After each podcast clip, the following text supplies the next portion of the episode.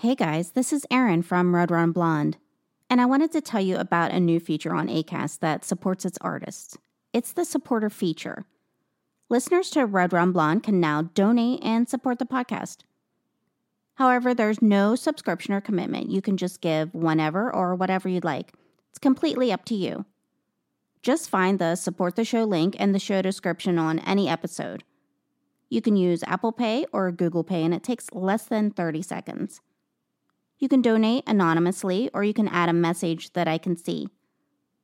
As a podcaster, everything comes directly out of my pocket. I don't get paid to podcast, it's just my passion. So anything is appreciated to keep the show going. Thank you so much, guys. And now on to the show.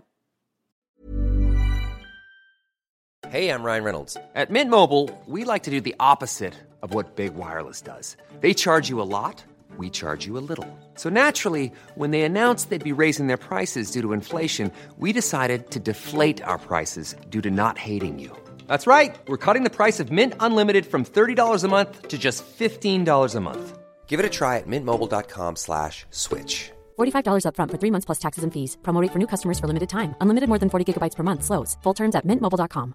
I'm Sandra, and I'm just the professional your small business was looking for. But you didn't hire me because you didn't use LinkedIn jobs. LinkedIn has professionals you can't find anywhere else, including those who aren't actively looking for a new job but might be open to the perfect role, like me. In a given month, over 70% of LinkedIn users don't visit other leading job sites. So if you're not looking on LinkedIn, you'll miss out on great candidates like Sandra. Start hiring professionals like a professional. Post your free job on linkedin.com slash spoken today. Hello and welcome to Red Rum Blonde. This is a true crime podcast. Each week, I'll explore a case, the victims, the facts, and the mystery surrounding it. Some are solved, some remain unsolved. I'm your host, Erin Fleming.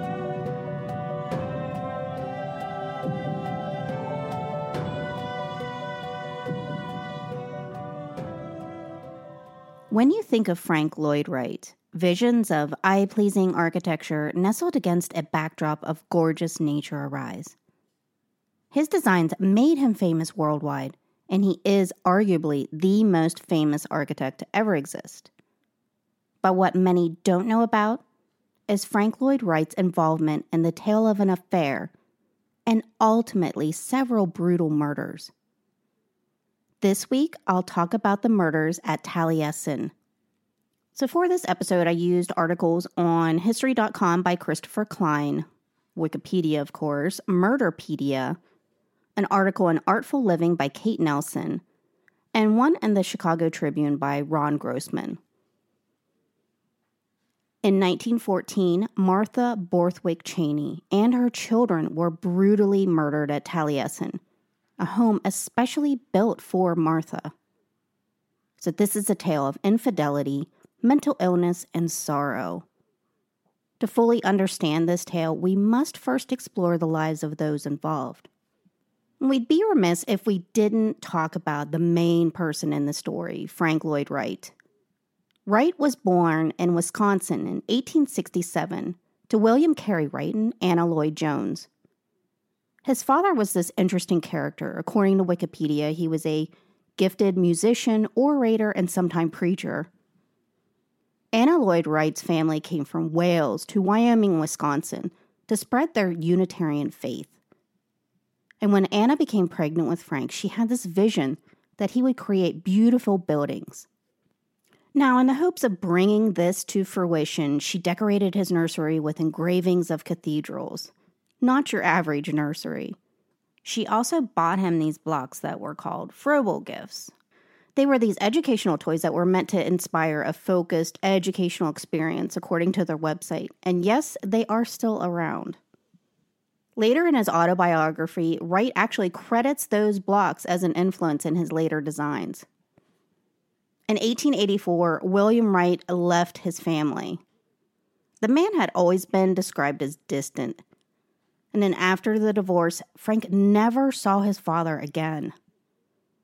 And I really think this affected him in a very distinct way, seeing how Frank would do something similar in his own life later. Despite that devastating blow, Frank kept going. He studied under a professor of civil engineering. Leaving Wisconsin for Chicago, Frank found work as a draftsman at the architectural firm of Silsbee. Now, although he found inspiration there, he longed to do somewhat more progressive work. So he left to work at the firm of Dankmar Adler and Louis Sullivan. Now, apparently, while working there, he did side work at night working on bootlegging houses. And this led to disagreements with Sullivan, causing Frank to leave and start up his own office. So, in retrospect, this was a good thing. In 1889, at the age of 22, he met and married Catherine Lee Tobin, whose father was a wealthy businessman. And this was kind of just what he needed. With his wife's money, they moved to this very prestigious part of Chicago called Oak Park. Now, together they would have six children. Catherine, or Kitty, as she was known to everyone, was credited with being the one the children loved the most, as their father was described as distant, you know, just like his own father was. Now, perhaps it was due to his work or maybe some self fulfilling prophecy. Not trying to tarnish the man's reputation, but many of the articles I read did not paint this guy in the best light. He was described as very egotistical and somewhat of a control freak. It's widely believed that he's the inspiration for the character of Howard Roark in Ayn Rand's book The Fountainhead. Now, regardless, Kitty was the one who took care of the six children. Let me repeat six children. I can't even imagine. And I know she probably had help since her mother, Anna, lived close by, but still, six children. That is not an easy feat. I have one. I can't imagine five more. I always think Frank was a distant father. I read that he did have the opportunity to travel to Italy for several years, but he turned it down because of his family. Maybe it was just time or success that changed things. Frank was, of course, busy designing homes. Between 1900 and 1901, he was cultivating the famous prairie style that would make him popular. It's known for its overhanging eaves and horizontal lines.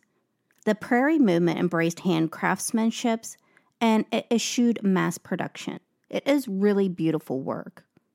He was already gaining success due to some of his previous homes that were out there, but after two articles in the Ladies' Home Journal, things really took off for him. In 1903, he began designing a home for Edwin Cheney, who was an electrical engineer, and this was in Oak Park for his wife, Martha Mamah Borthwick Cheney. The Wrights and the Cheneys met in Oak Park, and Kitty and Mamah both were members of this 19th century women's club. And this was supposedly how Frank and Edwin connected, leading to Cheney to ask Wright to build this future home. Cheney wanted this home for his wife and the mother of his child, whom he loved dearly. Mary Bouton Borthwick was born in Boone, Iowa, and I have no idea in the world how and why she came by the name of Mamah, but this is how everyone referred to her. You got to remember, this is the early 1900s. There were names like Ethel and Gertrude were popular. Mamah studied at the University of Michigan. She earned her BA and MA, and later she worked as a librarian in Port Huron, and this is in Michigan. It wasn't long before she met Edwin Cheney. They married and had two children, a boy and a girl named John and Martha. Before having their own children, they even adopted Mamah's niece, Jessie Borthwick Pitkin, after her mother died in childbirth. So they had this very ideal life, this perfect marriage this perfect family, a boy and a girl, and now a perfect home. It's absolutely the American dream. But that dream was about to be shattered. I couldn't exactly find out how the affair started, but Frank and Mamah became involved after the completion of the home. Around 1908, people noticed that there was trouble in both marriages. A guest at the Wrights wrote that Kitty Wright seemed deeply depressed. In September of 1909, Frank left for Germany for the publication of a biography that he was overseeing of himself. Now, from what I read about the guy, this sounds about right. But he confessed to a client that he was really deserting his wife and children for a year in search of a spiritual adventure. And then, coincidentally, Mamah also left for New York, leaving her young children with Edwin. Now, this is pretty crappy on both accounts, but, you know, supposedly they were in love. So she met up with Frank to sail to Europe together. But when reporters for the Chicago Tribune noticed the couple, this affair made the front page. And poor Kitty, meanwhile back home with her six kids, when she was asked about the affair by a reporter who came to her home, she said, My heart is with him now. I feel certain that he will come back. So, this was an especially scandalous thing because this is the early 1900s. I mean, this would be scandalous now, but think about this back then. I mean, this was a time when couples didn't even divorce. You were married for better or for worse. And that's exactly where Kitty's mindset was. She was determined that she was going to stay with her husband despite this infidelity. Kitty flat out refused to grant him a divorce, and they were under the eye of the media with this scandalous affair, so this was the perfect getaway. So the place was built on this brow of a large ridge, and it is a stunning sight. Frank described the home as low, wide, and snug, and the press dubbed it the Love Cottage. As well as designing the house, Frank also designed all of the furniture. So, in addition to this being his new home, it also served as his studio. Essentially, there were two large portions. So, one was a residence and the other was a workspace. Since he decided to use yellow limestone for the home, local farmers helped move the stones to his house. And inside the house, it was painted a yellow sienna. So there was definitely this color scheme. There were windows all throughout to encourage lots of sunlight. The entire finished house measured 12,000 square feet. So around 1911, the home was finished, and Frank moved in entirely. He seemed to have some issues acquiring work due to the scandal over his affair and leaving his wife and children. People did not like that. This left him with some free time. Inspired by his love of Japanese culture, he planted many trees and vegetables, as well as a water garden and a tea circle in the courtyard, making this place even more beautiful. Mamah, meanwhile, worked on translations of works by a Swedish difference feminist called Ellen Key. I was like, what is difference feminist? Essentially, to sum it up, difference feminism says that although men and women are different, they shouldn't have a value placed on either, and they should have equal status. So it's a pretty nice idea, but does it work? I guess Frank Lloyd Wright was also a fan of this movement. And it does seem to have a refreshing idea that at a time when women weren't valued at all, he may have viewed Maymas as equal, but the citizens of the area weren't impressed with either of them. The local community was so incensed with this affair they encouraged the sheriff to arrest Frank Lloyd Wright. But Wright seemed unfazed. He was quoted as saying, Two women were necessary for a man of artistic mind one to be the mother of his children, and the other to be his mental companion, his inspiration and soulmate. Man, as you know, I don't try to throw out my opinion in the podcast, but as a woman who's been cheated on twice, I read that and I was like, man, don't try to justify your wandering dick. Anyways, I believe at the time that Edwin Cheney had custody of their children, but they were living at Taliesin at the time, I think for the summer, maybe with their mother. And this would be very unfortunate for them in the future. At this estate at Taliesin, a man by the name of Julian Carlton, who was thought to be from Barbados, was hired on as a chef and a servant. He and his wife Gertrude were recommended to Frank, so at Taliesin, Gertrude mainly cooked, while Julian did a variety of jobs, pretty much everything from general caretaker to butler. He was described as a very intelligent man, but he had a hot temper. And he seemed to be on the defensive due to his belief that he was being picked on by other members of the staff and household. Shortly before the close of summer, Julian had been reportedly asked to leave Taliesin now, some say he wanted to leave voluntarily because Gertrude wanted to go back to Barbados. Most reports say he was asked to leave over some very recent odd behavior and an argument he had with Mamah. On August 15th, 1914, Frank Lloyd Wright was in Chicago with his son working on the construction of Midway Gardens. And it was there that he received some awful news. His mistress had been killed and Taliesin was on fire. So here's what happened. Mamah and the kids were on the patio, having just eaten lunch, which was served by Julian. At the same time, there were six workmen in the dining room of the home, which was about 25 feet away, and they were also having lunch. So it was 13 year old Ernest Weston and his father, William Weston, 26 year old draftsman Emil Brodelle, 38 year old handyman David Lindblom, and 68 year old foreman Thomas Brunker, and finally draftsman Herbert Fritz. So Julian served the meal and then he asked for some gasoline to clean up a stain on the rug. But after getting the gasoline, he began to douse the home with it before setting it on fire. I guess he locked the door to the room with the men having lunch and maybe placed some towels underneath, I read in a couple of accounts. He supposedly told Gertrude to run and he took off towards the veranda with an axe. He swung the axe at Mamah's head, wedging the axe into her skull and then he turned his attention to 12 year old John.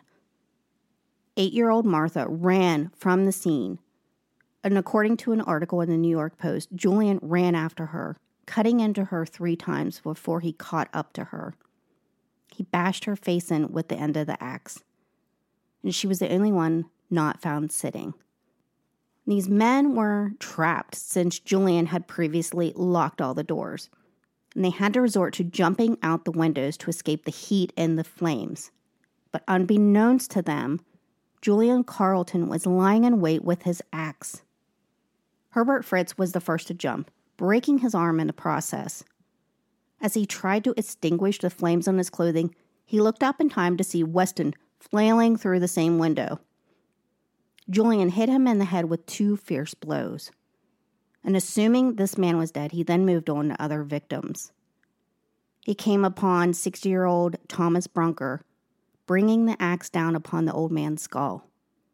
And then he killed Emil Brodelle and young Ernest Winston in the same manner. Now, David Lindblom was hit in the head, but it was not fatal. However, he was very badly burned. Despite that, the two men ran to the nearest farmhouse, which was about a mile down the road where they telephoned for help. The elder Weston then returned to try to fight the blaze with a garden hose, but it was to no avail. Taliesin burned to the ground. Now, after the attack, local farmers came running upon the scene to try to help look for this missing madman. They eventually found him hiding in the furnace of the burned out building. And in a crazy attempt to end his own life, he swallowed hydrochloric acid but this is really awful. Unfortunately for him, it did not do the job, for he ended up surviving. Now, this group of men wanted to lynch him, but they were convinced to bring him to justice. So he was taken to the nearby jail. Julian Carlton would ultimately never see that justice, dying in jail of starvation after two months. Due to the damage of the hydrochloric acid to his esophagus, he couldn't eat. So this was a really slow, painful death, and maybe perhaps one would say what he deserved. David Lindblom would later die from his burns, leaving Fritz and Weston as the only survivors. I guess they found Gertrude hiding in a field, and she left for Chicago and was never heard from again. Frank Lloyd Wright boarded the first train, coincidentally running into Edward Cheney, can you imagine this meetup? I can't even imagine what Edward Cheney was going through. He just lost his two children. And, you know, he had to have suffered the loss of his former wife because you just don't stop loving someone. Edwin took the children's remains back to Chicago. And it's said that Wright cut all of Mamah's flowers in his garden, and he lay them over her body in her coffin and when her coffin was lowered into the grave, he reportedly filled the grave in all by himself. Frank told police that things were absolutely fine three days earlier when he had been at Taliesin. And he said of Carlton, he must have lost his mind, and yet I cannot believe the news is true. And the facts are that no one really knows why Julian Carlton did what he did that day. I mean, rumors are that he was harassed due to his race. Others feel that he might have had some kind of mental illness. There were rumors that Emil Brodelle had called him a black son of a bitch. Whatever the reason, it died with him. Wright really mourned Mamah's death, and according to his sister, he suffered weight loss, depression, and even temporary blindness. Hey, I'm Ryan Reynolds. Recently, I asked Mint Mobile's legal team if big wireless companies are allowed to raise prices due to inflation. They said yes. And then when I asked if raising prices technically violates those onerous two year contracts, they said, What the f are you talking about, you insane Hollywood ass? F- So to recap, we're cutting the price of Mint Unlimited from $30 a month to just $15 a month. Give it a try at mintmobile.com slash switch. $45 upfront for three months plus taxes and fees. Promo rate for new customers for limited time. Unlimited more than 40 gigabytes per month. Slows. Full terms at mintmobile.com. Hiring for your small business? If you're not looking for professionals on LinkedIn, you're looking in the wrong place. That's like looking for your car keys in a fish tank. LinkedIn helps you hire professionals you can't find anywhere else, even those who aren't actively searching for a new job but might be open to the perfect role. In a given month, over 70% of LinkedIn users don't even visit other leading job sites. So start looking in the right place. With LinkedIn, you can hire professionals like a professional. Post your free job on linkedin.com slash spoken today. it is said that that was the end of the prairie school period. Now, this is where it gets really crazy. After some time, Wright was determined to rebuild Taliesin, which he eventually did, calling it Taliesin 2. And it was almost identical to the original. He also returned to work and he soon found love again. In 1914, he began a correspondence with a sculptor, Miriam Noel. And soon after meeting, he invited her to move in with him. And then finally, Kitty just gave it up in 1922 and she granted him the divorce. And so he married Miriam. Things did not go so well for the second marriage nor the second Taliesin. Due to Miriam's schizophrenia and drug use, the couple split a year later. Then, on April 20th, 1925, Frank was at Taliesin 2, exiting the dining room, and he noticed smoke coming from the bedroom. It was a fire, another fire, and due to the high winds, the fire spread very quickly. The living quarters were destroyed, but I guess the workspaces were okay. It's suspected that a storm caused an electrical surge that went through the telephone and caused the fire. It's so funny. For younger people, they probably are like, what the hell? So, you know, back in the day, you had landlines, you didn't have cell phones, and electricity could go through those telephone wires. I remember anytime there was a storm, my grandma always saying, Don't be on the phone, man, you could get struck by lightning. Anyways, Frank wanted to rebuild, but he was deeply in debt due his, to this recent divorce. The bank actually foreclosed on the property until a former client devised a brilliant plan. Darwin Martin formed a company called Frank Lloyd Wright Incorporated, and he took stock on Wright's future earnings. And with the help of clients and former students, they raised over $70,000. The company then bid on Taliesin and returned it to Frank Lloyd Wright. It was at Taliesin 3 that he created some of his most famous works like Falling Water. Yes, Taliesin kept going, Lay Jason Voorhees. He would marry for a third time in 1924 to a lady named Olga Ivanova Lazovic. The two formed the Taliesin Fellowship, which was Wright's architectural apprentice program in 1932. On April 4th, 1959, Frank went to the hospital with abdominal pains. So he underwent surgery and he seemed to be doing okay until he suddenly died on April 9th. Oddly, Olgivanna wanted her ashes, Frank's, and her daughter's to be mixed together and placed at the garden at Taliesin West, which was the winter home in Scottsdale, Arizona. And this was in no way cleared with the Wright family. But despite that, in 1985, when she passed away, Frank's body was dug up and taken from its resting place in Wisconsin, cremated, and sent to Scottsdale to be with hers. A very bizarre ending to this whole situation. There have been a couple of fiction books about Frank and his affairs that are probably worth reading. One is called Loving Frank by Nancy Horan, and it's a fictional account of his relationship with Mamah. And there's another one from T.C. Boyle called The Women, which I guess chronicles all three women's lives. But I haven't read either one, but they are both critically acclaimed. I remember when Loving Frank came out and people went crazy over it. It seems like many people were hurt not just emotionally by the relationship of Mamah and Frank, but ultimately physically. So that was the story of Taliesin. As always, I want to thank everyone for listening. I also just realized, because I'm a big dummy, that I have a, quite a few supporters on the ACAST supporter page. I'm just dumb. I never realized how to check it. The other day, I was messing around and I saw that people donated. So I want to thank Kathy Yu, Beck, Julian, Ree, and Angela, the crime addict. Awesome name. So cool, guys. Thank you. And if you're interested, I'll be having a Zoom thing on Thursday, the 27th, coming up, couple days. Actually, tomorrow, at the North Hills Library here in Pittsburgh. So I posted a link on my Facebook page. Join me. I'll be talking and answering questions. I did one not too long ago for the South Park Library, and that went very well. Thank you, Kirby, for asking him if I'm okay. Thank you, Heather, for the, um, she had a very good suggestion for an episode. Thank you, Lisa from Germany. That's so cool. The other day she wrote to me. She was saying she really liked the episode uh, about Bianca Devins. So thank you a lot. And then I had one really sweet email from Amy in Buffalo, New York. She sounds really cool, and thank you for your very encouraging words. You are really awesome. As always, guys, join the Red Rum Blonde Facebook group, and you can find me on Twitter and Instagram, or, or of course, email me at redrumblonde at gmail.com. So thank you so much for listening, and catch you guys next time.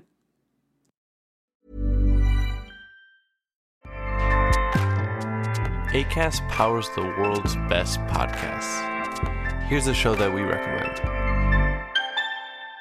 The Real Housewives is a guilty pleasure for most, but if you're looking to not feel guilty about that pleasure, tune in to Everything Iconic with me, Danny Pellegrino, where I break down all the messy moments and behind the scenes antics of Bravo's popular franchise. And on Everything Iconic, I also interview celebrity guests like Kelly Ripa, Keke Palmer, Drew Barrymore, Cameron Diaz, and more about their guilty pleasures, their past work, and so much more. So if you're pop culture obsessed and find yourself watching way too much reality TV like me, tune in to Everything Iconic with Danny Pellegrino wherever you listen to podcasts. ACAST helps creators launch, grow, and monetize their podcasts everywhere. ACAST.com.